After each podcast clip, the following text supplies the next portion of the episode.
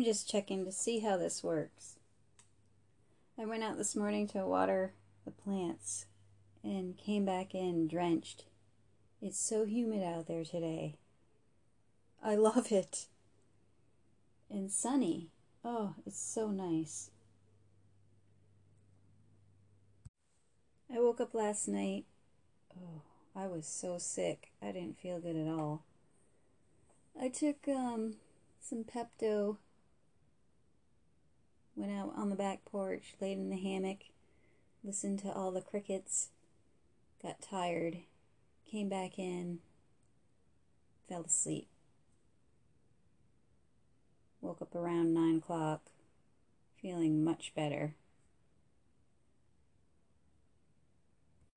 I gotta remember to make sure I don't have any standing water for too long. Uh, there's a lot of bugs and bees and things that drown. It's poor little things. I haven't seen the woodchuck for a few days. I'm wondering if it got run over by a car or if someone poisoned it. People are so stupid. I did see a squirrel this morning eating the bird seed, chasing the birds away. It's quite funny. I looked out the front window this morning. Actually, the front window to the, the front door window, and saw the most beautiful red cardinal the poor thing, I was thinking, I'm not going to put any birdseed out front.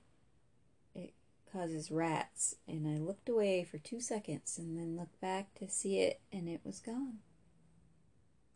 Yesterday afternoon, I spent the whole time prepping the living room wall walls for painting and I couldn't get to one because the furniture is too big and heavy and it's in the way.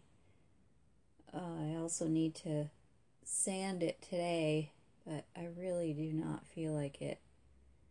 I did, however, see that the bedroom next to the living room needs painting, and I wasn't going to do it, but it looks worse than the living room, so I think I'm going to end up having to prep that one to paint as well.